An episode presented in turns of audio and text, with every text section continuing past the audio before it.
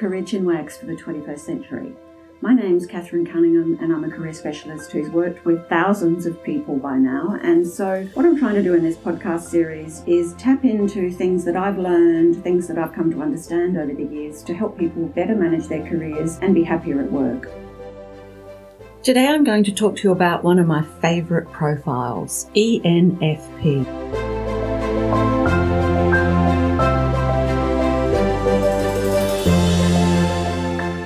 Talk first about MBTI.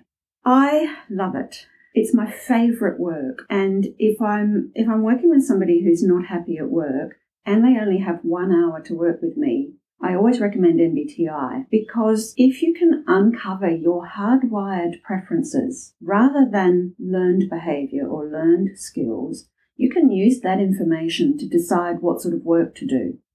So, for example, when I was at the bank, my spreadsheets were basically full of errors because I don't have natural attention to detail. Now, since then, I've learned attention to detail. Anybody who works with me on resumes gets pretty amazed at everything I spot. So, yes, I can have attention to detail, but do I want to be in a job all day where I have to absolutely focus on the task at hand and notice every slight little issue? I can tell you no. So, where does it come from? I want to give you a little bit of theory before we start. I'm going to look at the four separate letters MBTI one at a time, and that will help you understand it. And I'm going to start at the back. So, the I stands for indicator. MBTI is not a test. So, if you go online and do one of those free versions, it's pretty well a waste of time. It is only an indicator. As an accredited practitioner, I'm bound by the ethics to only ever deliver the assessment with the debrief.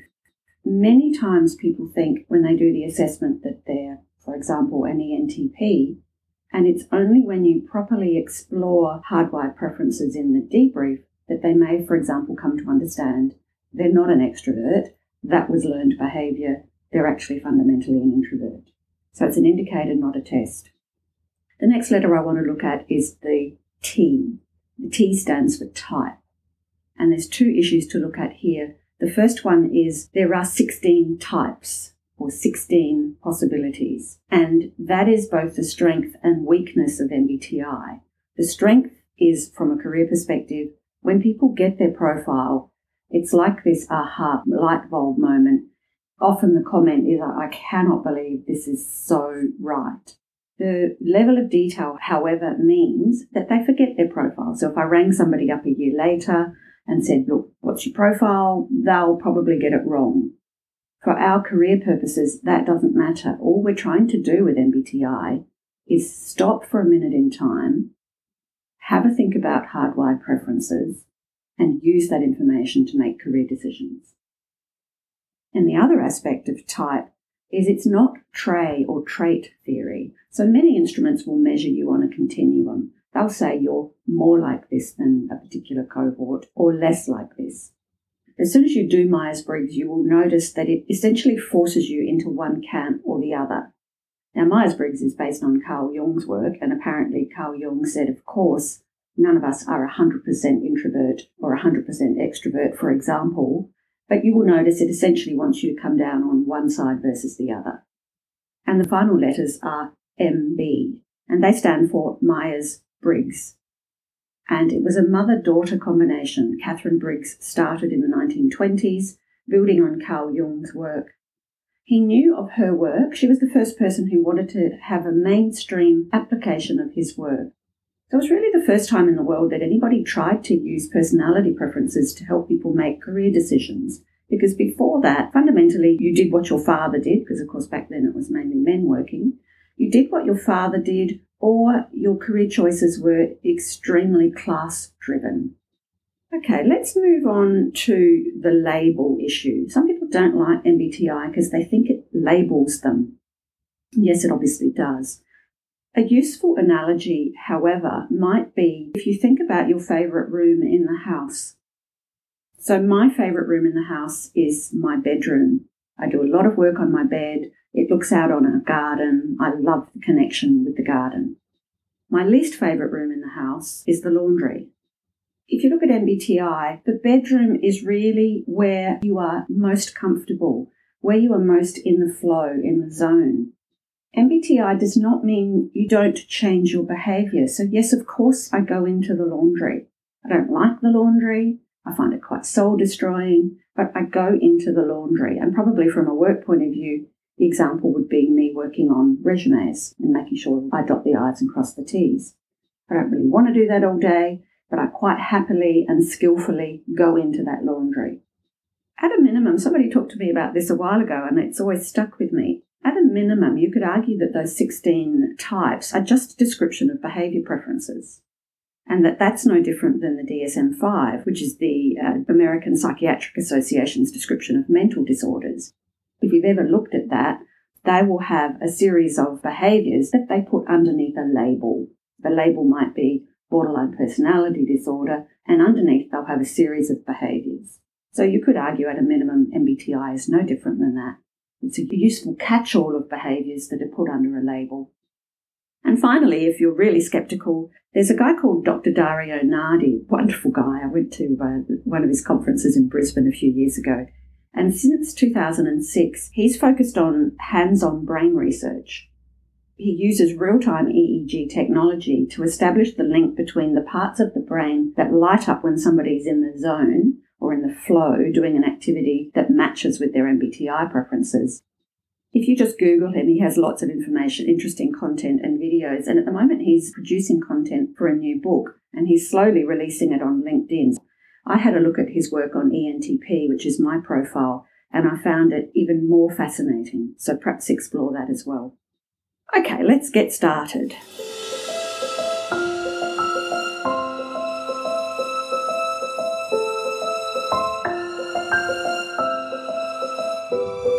Today I'm going to talk to you about one of my favourite profiles, ENFPs.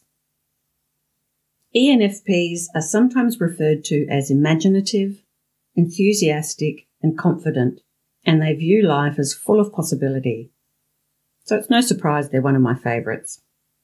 Before we go on talking about ENFP, I'd like to break down those four letters. What do they mean? ENFP stands for extroverted, intuitive, feeling, and perceiving. Extroverted is used for a person who is energized by time spent with others. Intuitive, they're people who focus on ideas and concepts rather than facts and details. Feeling people are those who make decisions based on feelings and values rather than analysis and reason. And finally, perceiving are people who prefer to be spontaneous and flexible rather than planned and organised. If we look at the statistics for an ENFP, they're a moderately common type. They're 8% of the general population, 10% of women, and 6% of men.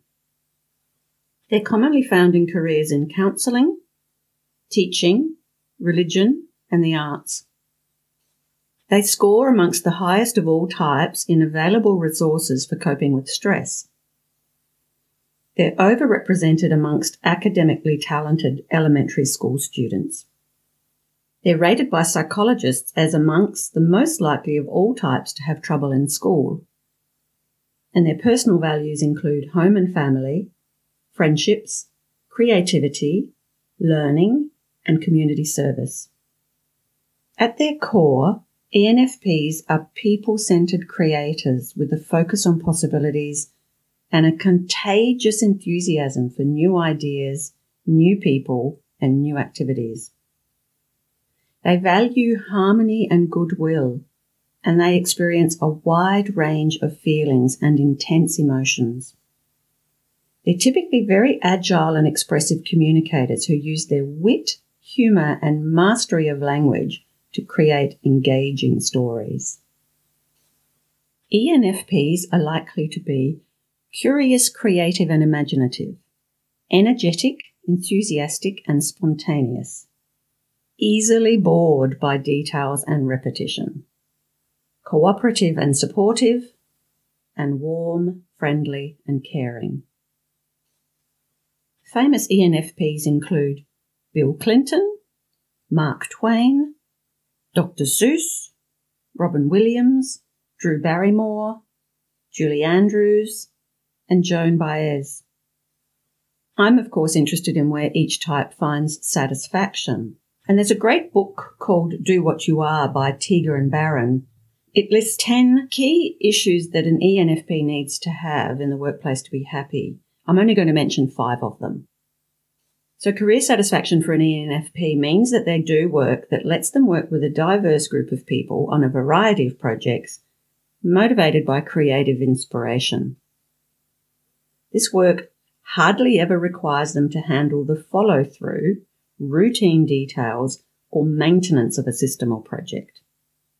The work needs to let them work at their own pace, with a minimum of rules or structure, and the freedom to act spontaneously. The work needs to be consistent with their personal beliefs and values, and it needs to let them create opportunities that benefit other people. And finally, it needs to be done in a friendly and relaxed environment where there's lots of humour, goodwill, and a minimum of interpersonal conflict.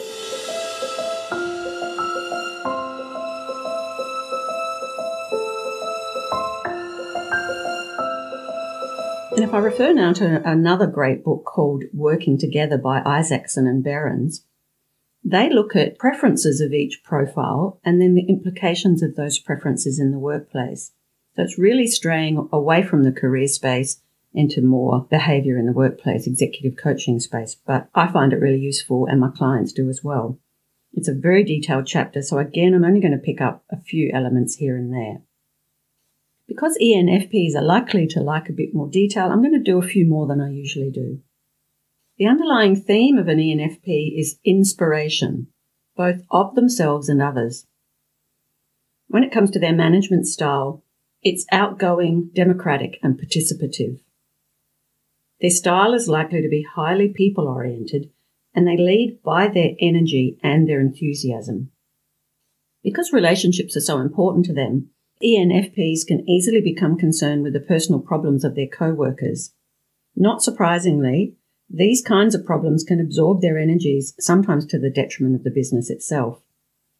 ENFPs are masters at showing appreciation, and they give frequent and abundant praise. They seem to know just what to say and do to make the other person feel appreciated. When it comes to their values, no surprises, ENFPs value ethics and morals, and they're always striving for the greater good for everybody. They look for relationships where they can promote growth and development. People, so to speak, are their center of gravity. They trust their intuitions and inferences above all, and decisions that are based solely on logical objective criteria do not get them involved. When it comes to attitude, the basic attitude of an ENFP is one of credulity, enthusiasm, and idealism. They tend to see good and potential in everyone and everything. ENFPs find ambiguity perfectly acceptable because they expect things to be paradoxical, and orderly, predictable, and bureaucratic systems are turn-offs for ENFPs. If we look at their skills, they are skilled at anything having to do with people, listening, facilitating, deploying, training, motivating, recruiting, counseling. ENFPs are naturals for thinking with imagery. Their writing style captures everybody's imagination. And they have this ability to unveil and disclose their interest in everything that's going around them. And with their talent for communication, they are particularly gifted in reporting and rephrasing events so that they become more illuminating, more interesting, and more valuable. As you can expect as well, warmth, graciousness, and charm are natural and important aspects of their people and communication skills. Their driving force ENFPs have a high need for empathetic relationships. These relationships must be deep and meaningful for them to satisfy the intense hunger they feel for rapport. But there are times when ENFPs emphatically will put their foot down to clearly demonstrate a point, whether it's in agreement or in opposition. So they're no walkover. What's the energy direction of an ENFP? Given these values, beliefs, and attitudes, again, it's no surprise that ENFPs direct most of their energy towards bringing forth the potential in everyone they contact. They are in constant search for their true identity and will go to great lengths in supporting others in search of their highest and best potential. Within the organisation, typically their energy is directed towards changes, which ultimately result in increased human satisfaction and performance.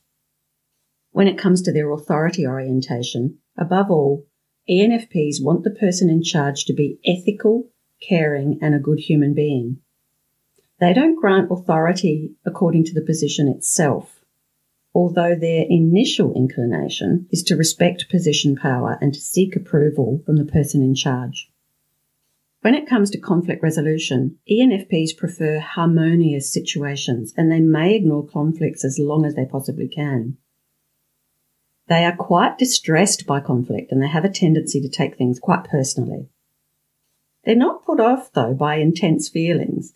They believe that expressing feelings may even encourage others to do so, and that then the group can move towards consensus and a common understanding on how to find a resolution. And just to finish off, what are their blind spots and pitfalls? ENFPs may focus so much on the human element in any situation that they may subordinate a task to favouring interpersonal and human needs. They can be so involved in meeting the needs of others that they may lose sight of their own needs and suffer from a loss of personal identity and a sense of their own presence. And they frequently do things at the last minute. What makes ENFPs attractive to others there's a group of Quora MBTI aficionados, and I must say they are so knowledgeable. This is taken from this group. ENFPs are attractive to others because of their excitement, their enthusiasm, and passion for life. Their charisma, their emotional depth, their open mindedness, and willingness to explore alternate viewpoints, their strong moral views, and their upbeat personality that uplifts those around them. Again, a bit of fun from the same Quora group. What do you think an ENFP would be like if they like you? If an ENFP likes you, they'll want to spend as much time with you as possible. They'll ask you a million questions on your perspective from personal values to favourite foods. You'll be flattered by their obvious intent to get to know you on a deep level. You can also expect playful teasing.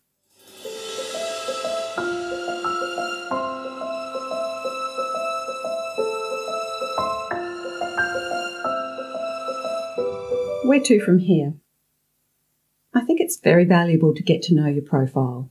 The older I get, the more I think it helps us to understand what our hardwired preferences are. Once we know that, we can use that information to decide whether to go with that hardwired preference or whether, in a particular instance, it's better not to go with the hardwired preference.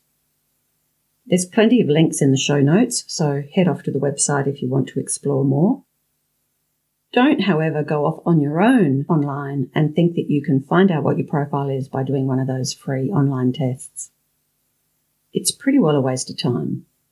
Any accredited Myers Briggs practitioner, for example, according to the ethics, is never allowed to administer the assessment to somebody without having the debrief session. It's the debrief session that's important. If you're ever in doubt, it's worth thinking back to childhood because childhood is usually the earliest we can remember of what we were like before the world got to us and told us to either stop doing something or start doing something. I really like the MBTI Step 2 interpretive report because it will show the effect of either life on you or life choices you've made. An example I use is myself. Um, I will score quite highly as a feeler on MBTI, and I'm not a feeler. I'm the most analytical person you could ever imagine. And what I've concluded over the years is because I was brought up as a very strong Catholic. And in its best sense, I think Catholicism is about empathy and compassion and thinking of others. Obviously, I'm a career specialist, so one of its biggest values is to help you make career decisions in the workplace and to help you thrive in the workplace. Finally, I find it so useful in relationships with other people the first time I went shopping with my husband, for example, I was horrified by his extremely systematic approach to shopping. But I thought about it and I thought, well, he's a sensor. That makes sense that he would shop that way. So I didn't judge him for it. I just made sure I didn't go shopping with him and I'd meet him later for a coffee. I think what it allows you to do is to understand and respect others. Thanks for listening to this podcast. It's part of several series I have with the aim to help people be happier at work. If you're interested in this approach, I do a fortnightly mail out. In each fortnight, it might be a blog, it might be an infographic, it might be a one minute video, and the aim of the mail out is to keep you up to date with what's going on and to help you better manage your career. If you're interested in the mail out, there's a sign up form on the website, and the website is www.careerconsult.com.au, or simply email us at admin at careerconsult.com.au and we'll get you signed up. Let's finish with the hashtag as always. Hashtag why not be happy at work?